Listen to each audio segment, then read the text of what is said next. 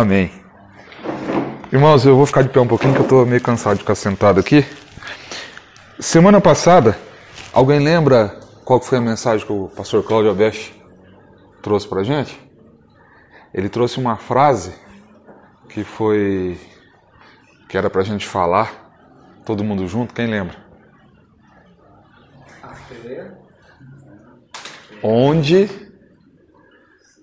Até onde Deus está disposto, até onde Deus está disposto a nos abençoar, a caminhar conosco. E o texto que o Cláudio leu semana passada foi de 2 Reis 4, que fala sobre o azeite na botija, o milagre do azeite na botija da viúva, né? Do lado do profeta Eliseu. E também falou sobre o rei Jeoacaz, de 2 Reis também, 13:14. E eu fiquei pensando nessa palavra da semana passada, principalmente nessa frase que o Cláudio trouxe, até onde Deus está disposto a caminhar com a gente, não é? E qual que é a resposta, né? E qual que é a resposta nossa? Quem se lembra da resposta? Vamos lá? Na medida da nossa fé. Amém. E aí, pensando nessa palavra da semana passada, eu fiquei na semana pensando até onde, e pensando na minha vida com Deus, até onde Deus está disposto a caminhar comigo. E essa semana eu fiquei pensando que precisa também uma resposta da nossa parte, uma resposta da minha parte em relação a isso. E então eu queria falar um pouquinho sobre isso hoje. O Everton, eu fiquei pensando no Everton, né? O Everton é um cara que é bom naquilo que ele faz. É um tremendo de um programador, né? E por isso ele foi chamado para trabalhar numa boa empresa, uma empresa de ponta nessa área, na nossa cidade. Por causa do dom que ele tem, né? Porque ele é bom naquilo que ele foi chamado para fazer. Só que esse chamado e esse dom traz responsabilidades. Ou não, Everton? Muita. Como é que é o seu trabalho? Exige responsabilidade ou não? Muita responsabilidade. Responsabilidade ao ponto de, às vezes, a gente fala assim, mas por que você ficou até mais tarde? Você não está ganhando nada com isso. Você não ganha mais hora extra. Você tem responsabilidade, né? Tem que ter. E eu anotei assim, em nosso trabalho nós temos responsabilidades, né? É a responsabilidade, por exemplo, de cuidar de filhos, os pais que estão aqui, né? A responsabilidade de cuidar de filhos, a responsabilidade, seja de varrer uma rua, seja a responsabilidade de entregar um produto, seja a responsabilidade de atender um cliente. Nós temos responsabilidades. E são muitas as nossas responsabilidades no dia a dia, em tudo que a gente vai fazer. Nós precisamos ser responsáveis por aquilo que nos chega à mão ou por aquilo que está aos nossos cuidados, por aquilo que Deus nos deu. Eu queria que vocês abrissem a Bíblia em 1 Coríntios 9:16. 1 Coríntios 9:16 até o 17.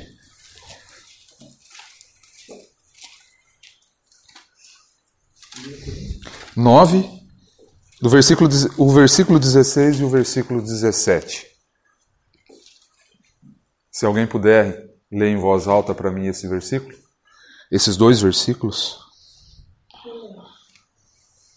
Porque se anuncio o Evangelho, não tenho de que me gloriar, pois me é imposta essa obrigação.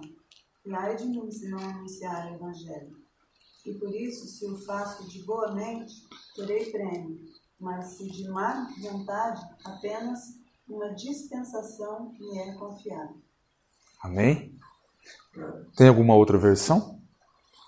Se anuncio o Evangelho, não tenho de que me gloriar, pois sobre mim pesa essa obrigação, porque ai de mim se não pregar o Evangelho.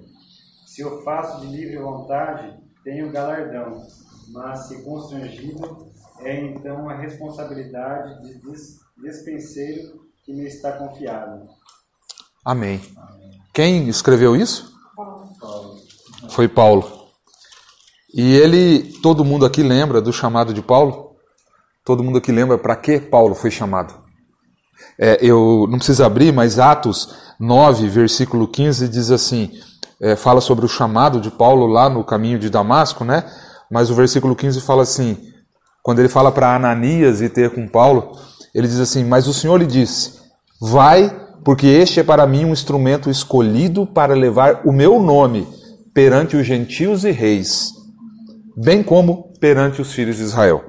Então, esse era o chamado de Paulo. Essa era a missão de Paulo. Foi para isso que ele foi chamado. Para anunciar o Evangelho. Entre os gentios e entre os da casa de Israel também. E Paulo escreve aqui à igreja de Corinto, ele fala assim, se eu anuncio o Evangelho, eu não tenho do que me gloriar. Por quê? Pois sobre mim pesa essa obrigação. E é interessante que Paulo aqui, embora fosse uma honra, embora fosse um privilégio o chamado de levar o Evangelho ao mundo gentil, Paulo considera aqui uma questão, essa responsabilidade ele considera como uma necessidade. Ele diz assim, pesa sobre mim essa obrigação. É uma necessidade. Não é? Não era para Paulo uma coisa que simplesmente ele poderia aceitar ou não, escolher, colocar de lado ou não. Ele diz assim, pesa sobre mim essa obrigação. Aí eu pensei num exemplo de uma mãe que tem um filho pequeno, né? Vamos tomar o exemplo da Ariana e da Mel? Aí a Ariana tem responsabilidade como mãe sobre aquela criança. Aí um belo dia a Ariana está cansada e ela fala assim, hoje eu não vou fazer mamar não. Hoje eu não vou fazer comida não. Será que tem essa opção, Ariana? Tem ou não? Não tem. Porque cansado ou não, você tem uma responsabilidade. Ainda mais de um filho pequeno, você tem que prover o alimento. É uma responsabilidade para suprir uma necessidade dela. Então não há uma opção. Hoje eu estou meio cansado, não vou fazer não. Se vira. Mas ela tem uma responsabilidade. Mas acontece que muitas vezes nós, como cristãos, não consideramos a responsabilidade como uma necessidade. Eu explico. Por exemplo, a gente ora, a gente busca, a gente pede a Deus graça. Não é? E a gente sabe que a graça de Deus nos basta. Paulo disse isso. Né? A graça, nós precisamos da graça de Deus para caminhar, para viver a vida de Jesus, a viver a vida de Cristo. Nós precisamos de graça perante o mundo, não é? Mas é interessante que quando se trata de responsabilidade, a gente considera algo que a gente pode às vezes ignorar. Graça a gente precisa, a gente busca e vai atrás e ora pedindo e Deus nos enche da sua graça e como nós precisamos dela. Mas a gente não pensa assim da nossa responsabilidade. E eu queria falar que se um dia nós aceitamos a Jesus e nós entramos no reino de Deus, se um dia você decidiu entrar no reino de Deus, eu quero dizer para você que vem junto uma responsabilidade. Vem junto uma responsabilidade. E essa responsabilidade não é imposta por homens. Essa responsabilidade é imposta por Deus. Ela vem de Deus. O versículo de Mateus 28, que o Cláudio tanto fala para a gente aqui, Mateus 28, 19, diz o quê?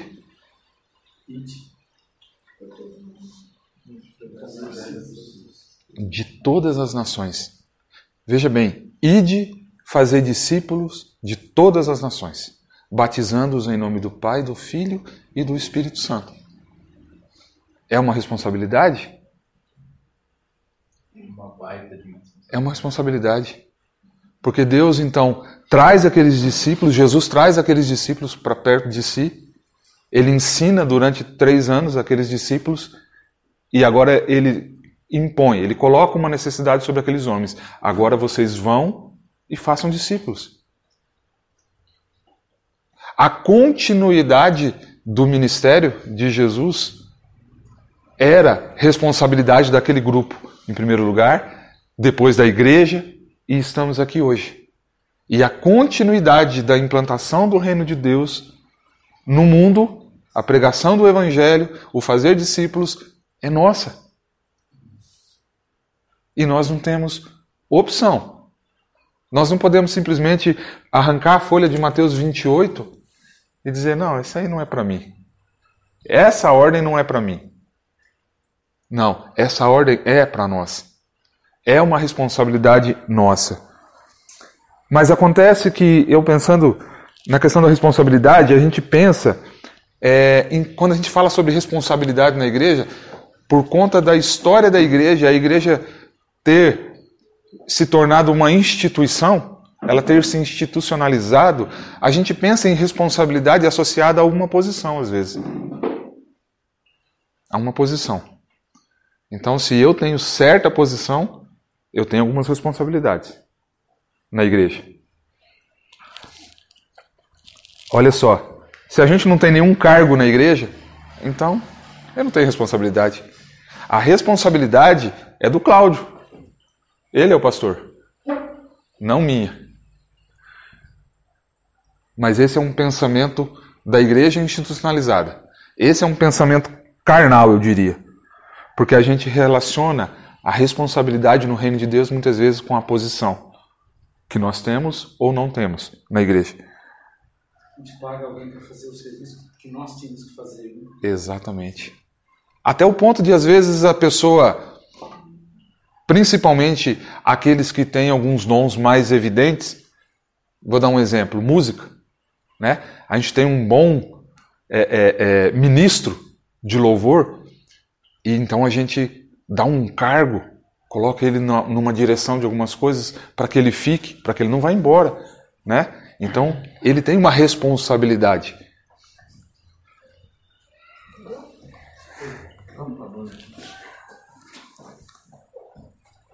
Amém? E a gente então usa essa questão de posição quando pensa em responsabilidade na igreja. Mas todos sabem, a igreja é um organismo vivo. A igreja é espiritual, eu notei aqui, a igreja é espiritual em sua natureza.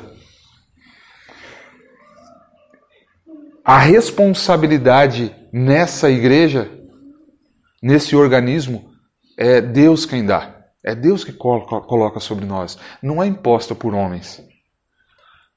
Amém? E Ele dá essa responsabilidade para nós, como um Pai gracioso que Ele é. Ele coloca essa responsabilidade sobre nós, mas Ele nos dá ferramentas para que a gente possa cumprir aquilo que nós somos chamados para fazer. Através de Sua graça e dos dons. Ele nos supre. Ele nos equipa com dons e a graça dele, para que a gente desenvolva o trabalho e a responsabilidade que o nosso chamado exige de nós. Irmãos, a questão da responsabilidade no reino de Deus está intimamente ligado, ou diretamente ligado, relacionado com espiritualidade, não com posição. Porque foi Deus que nos chamou. Foi Deus que te chamou. Está ligado com uma natureza espiritual e não de um cargo ou de uma posição que você ocupa. Tem muita questão do sacerdotalismo também, né? Que assim, acha-se que quem tem que fazer a obra é algumas pessoas especiais. Exatamente. Né? Um grupo especial que... No entanto, Deus chama a igreja como um todo, né? Todos nós. Todos nós, chamado é para todos. Né? Porque muitas vezes a gente faz isso, né? A gente aguarda, espera que outros façam o trabalho para o qual nós fomos chamados para fazer. Jesus, quando ele chama, vão e façam discípulos, é para nós, é para mim e para você a ordem, né?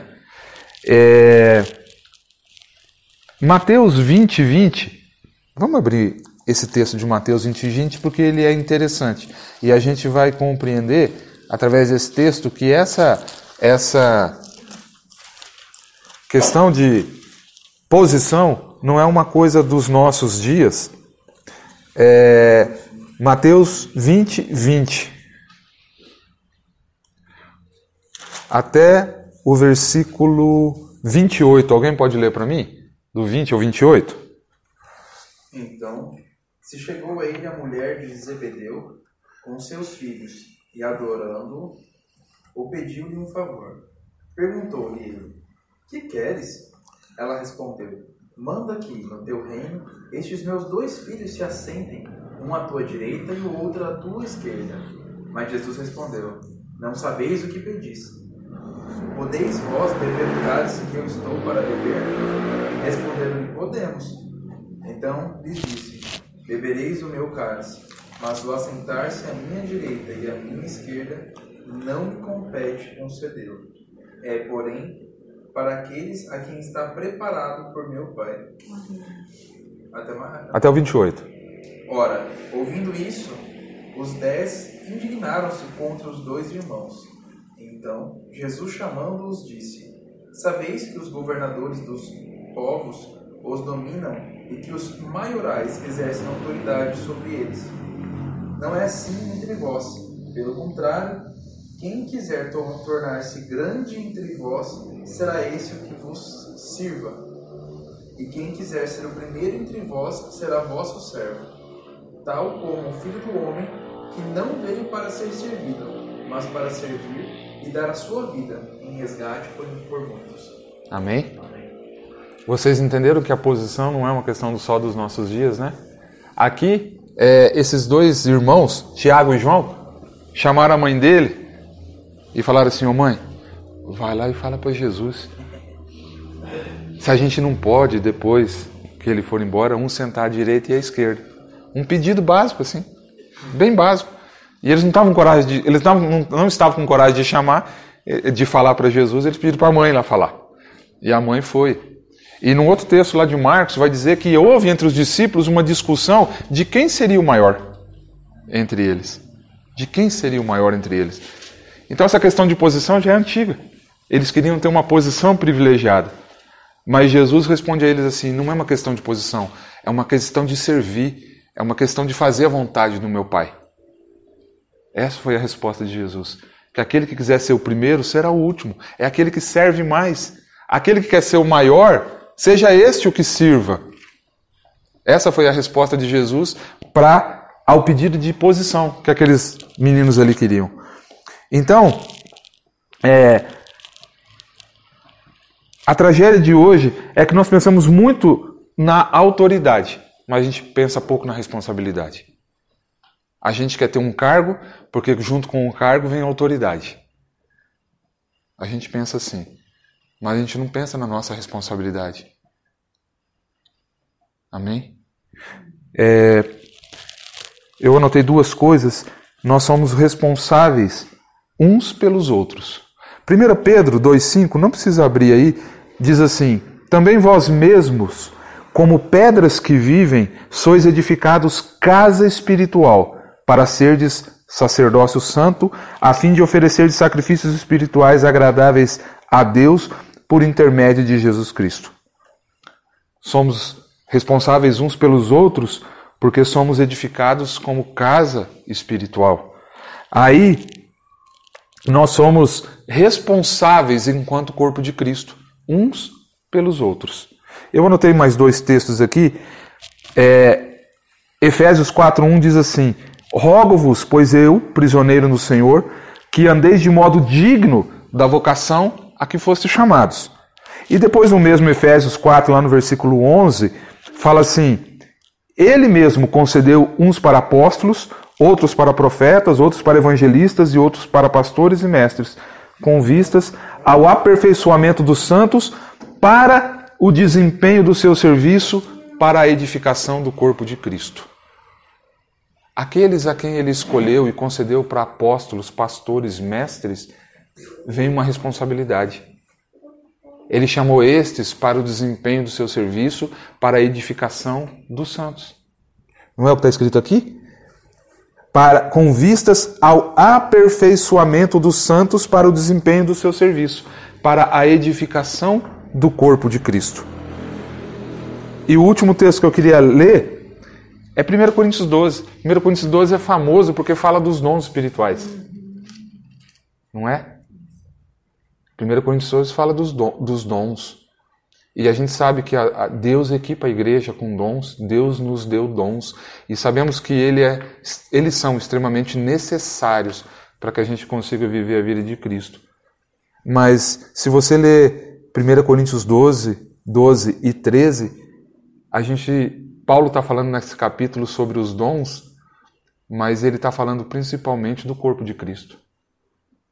Ele está dizendo que só é possível viver no corpo de Cristo se tivermos os dons. Olha só o que ele fala no versículo 12 e 13. Depois que ele falou dos dons, lá ele fala assim: porque assim como o corpo é um, e temos muitos membros, e também todos os membros, sendo muitos, constituem um só corpo, assim também com respeito a Cristo. Pois em um só Espírito, todos nós fomos batizados em um corpo, quer judeus, quer gregos, quer escravos, quer livres. E a todos nós foi dado beber de um só Espírito. E esse texto é interessante porque ele, junto com o texto de Efésios 4, 11 e 12, a Bíblia diz que nós fomos colocados num corpo e nós temos uma responsabilidade nesse corpo. Nós temos uma capacidade de cumprir o nosso ministério com o dom que Deus te deu em favor do seu irmão. O fim de tudo é que o corpo seja edificado.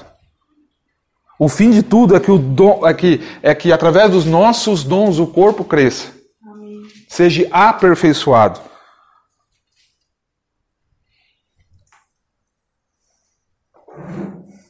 Deus nos colocou no corpo. E nós temos uma função. Nós temos um trabalho a fazer.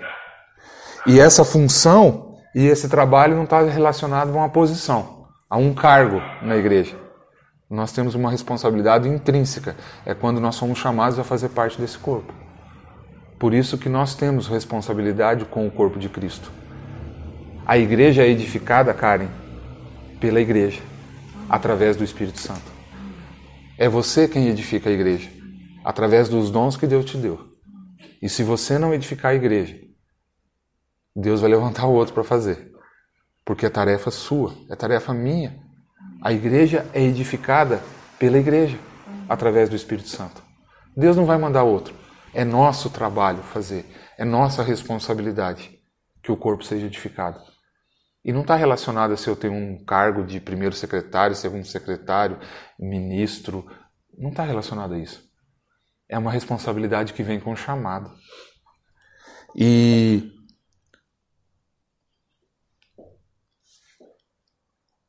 para finalizar, a responsabilidade é dada por Deus e não pelos homens. E nós somos responsáveis uns pelos outros. Porque muitas vezes nós pensamos que nós não temos responsabilidade porque não temos nenhuma posição. E para finalizar, e eu queria finalizar porque a palavra do Cláudio semana passada me pôs a pensar sobre isso, como cumprir essa responsabilidade no corpo de Cristo? Como cumprir essa responsabilidade no reino de Deus? Como responder a isso? Se não é uma coisa que a gente pode dizer assim: Senhor, eu aceito a Jesus, eu estou na igreja, mas essa parte eu faço, essa não. Ir ao culto, cantar, participar das coisas boas, aí tudo bem, mas quando você vai me chamar para fazer algo, ou quando eu tenho que fazer algo, como pregar o evangelho, então essa parte não... Quando fala de responsabilidade, a gente opta por não fazer. Deixa eu lembrar uma coisa, no primeiro texto que a gente leu, eu não sei se vocês prestaram atenção, Paulo fala assim: sobre mim pesa essa obrigação, porque se eu faço, eu tenho um galardão, não é? E se eu não faço, eu tenho consequências. Se você não fizer o teu trabalho, o que acontece? Tem consequências. Mas Deus não é assim. Deus não é um justiceiro. mas simplesmente ele muitas vezes não vai te dar, ou aquilo que era para você fazer, as bênçãos que estavam reservadas para aquilo, talvez seja outro que Deus tenha que levantar. O propósito do Deus vai ser cumprido. Não é? Esses irmãos que estão lá na Angola, que perderam a filha deles, lá, nessa tragédia, eles atenderam o chamado, a responsabilidade que Deus colocou sobre eles. E eles terão o seu galardão por cumprir isso. Mas e se eles dissessem, não, Senhor, não vou não. Não quero, essa parte não é para mim. Com certeza Deus levantaria outro para ir lá. Mas ele deixaria de receber as bênçãos que eram oriundas ou consequências daquilo que ele tinha sido chamado. Amém? Então Deus tem um galardão. Deus tem galardão. Presente. Um prêmio para nós. Então, como cumprir nossa responsabilidade? Bom, eu queria dizer que lá em Colossenses, não precisa abrir não, mas fala sobre reter o cabeça. Deixa eu achar aqui, Colossenses, acho que é Colossenses 2. Deixa eu ver aqui. Colossenses 2. Eu não anotei esse texto aqui, Gu. Mas ele fala sobre reter o cabeça.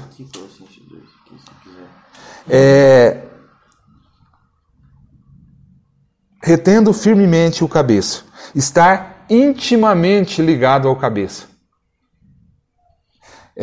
A nossa responsabilidade é em sua natureza espiritual. Por isso, tudo que nós fazemos na igreja é debaixo da autoridade e da direção de Jesus. Amém? Então, como cumprir a sua responsabilidade? Estando intimamente ligado com Jesus Cristo. Estando intimamente ligado com Ele. Debaixo da direção de Jesus. Sabe por quê? Porque se a gente faz ou tenta fazer a obra, o trabalho que nós temos que fazer, sem direção, sem estar sob a vontade de Jesus, a gente corre o risco de achar que a gente pode fazer alguma coisa por nossas próprias forças. E aí o que acontece? Às vezes as pessoas podem ser feridas, às vezes nós podemos ser feridos, às vezes nós podemos fazer as coisas na carne, sem direção do cabeça. Então, irmãos, a nossa responsabilidade, a sua responsabilidade, primeira coisa, a gente precisa estar intimamente ligado com Jesus. Reter o cabeça, é assim que diz o texto. Amém? Sob direção, ordem e autoridade dele para desempenhar a nossa tarefa. Segunda coisa, mediante a fé. O Cláudio falou na semana passada. 2 Coríntios 10 vai falar isso. Deus deu a cada um de nós uma medida da fé. Irmão, não faça mais, mas não faça menos. Faça de acordo com a medida da fé que Jesus te deu. Se você fizer menos, você não estará cumprindo com a sua responsabilidade e com o seu trabalho. E se você fizer mais, é perigoso que o seu eu, com eu fiz, se sobressaia. E algo pode dar errado com relação a isso. Então, irmãos, precisamos fazer a missão, precisamos cumprir o nosso chamado de acordo com a medida da fé que Jesus nos deu. E eu vou te falar uma coisa, Deus não vai cobrar de você aquilo que Ele não lhe deu. Amém? Deus não vai te cobrar algo que Ele não te deu. Só que tem um outro texto que diz assim, em Eclesiastes, que eu li agora, tudo que te vier à mão, faça conforme as tuas forças, nem mais, nem menos. Então nós nunca vamos poder chegar diante de Deus e dizer assim, não, eu não podia fazer aquilo, porque, sabe por quê? Porque o Cláudio, porque o pastor fulano, porque o pastor ciclano. Essa desculpa não vai caber lá. Você sabia que era para fazer? Era sua responsabilidade fazer? E por que não fez?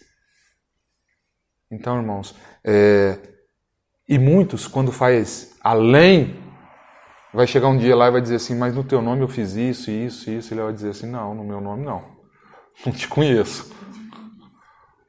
Não é? Então, faça de acordo com a sua fé. Da fé que Deus te deu. A fé vem dele. E se você... Agora tem um outro texto que diz assim, Quanto mais lhe for dado, mais lhe será cobrado. Então, irmãos, se você pode fazer e não faz, você será cobrado por isso, porque você tinha capacidade de fazer. E para encerrar, em como cumprir a nossa responsabilidade, a última é conhecer a vontade de Deus. Conhecer a vontade de Deus. E a pergunta que a gente sempre faz aqui é: você conhece o seu dom? Você conhece o dom que Deus te deu? Você conhece o seu lugar no corpo?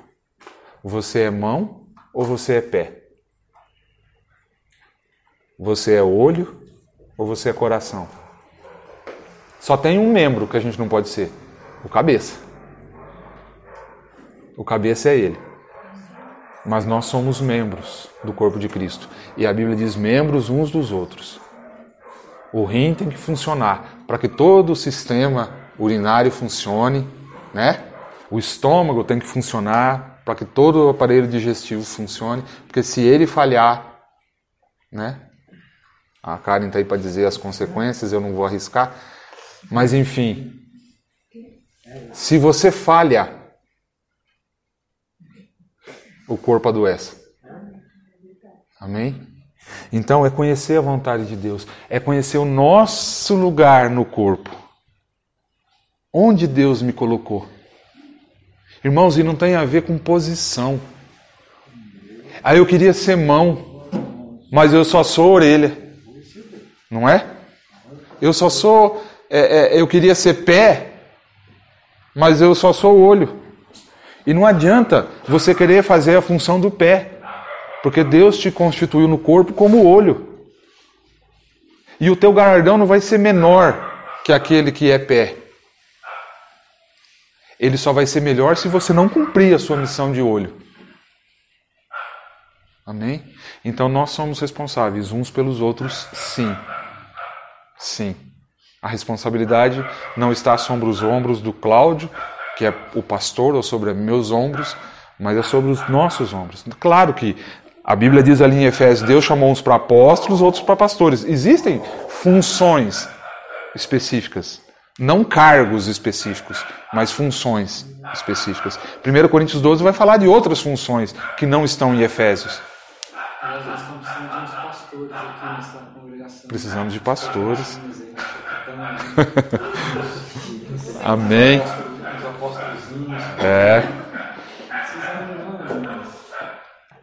Amém, irmãos? E eu queria ler o último texto de Efésios. Tá andando. Eu tô achando que vocês estão querendo passar os carros. Eu queria encerrar com esse...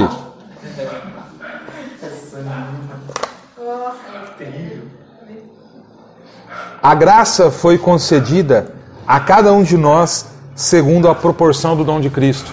Efésios 4:7. E a pergunta que eu me faço é: o quanto há de Cristo em mim? O quanto há de graça do dom dele na minha vida? E é baseado nesse dom, nessa graça, que eu preciso agir. E eu vou dizer, irmãos, nenhuma atividade na igreja é só uma atividade. Nada que a gente faz na igreja é só por fazer. São situações e meios que Deus usa para cumprir o seu propósito.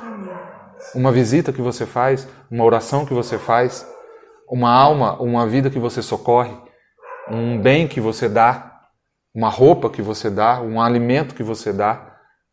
Não é só um alimento, não é só uma roupa. São ferramentas e meios que Deus usa para cumprir o seu propósito. E a gente cumpriu o nosso propósito e a nossa responsabilidade no reino de Deus. Amém? Então a gente precisa conhecer o nosso lugar no corpo. A gente precisa conhecer o nosso dom. E em cima disso, a gente exercer o nosso ministério e cumprir o propósito para aquilo que Deus nos chamou. Amém? Vamos orar?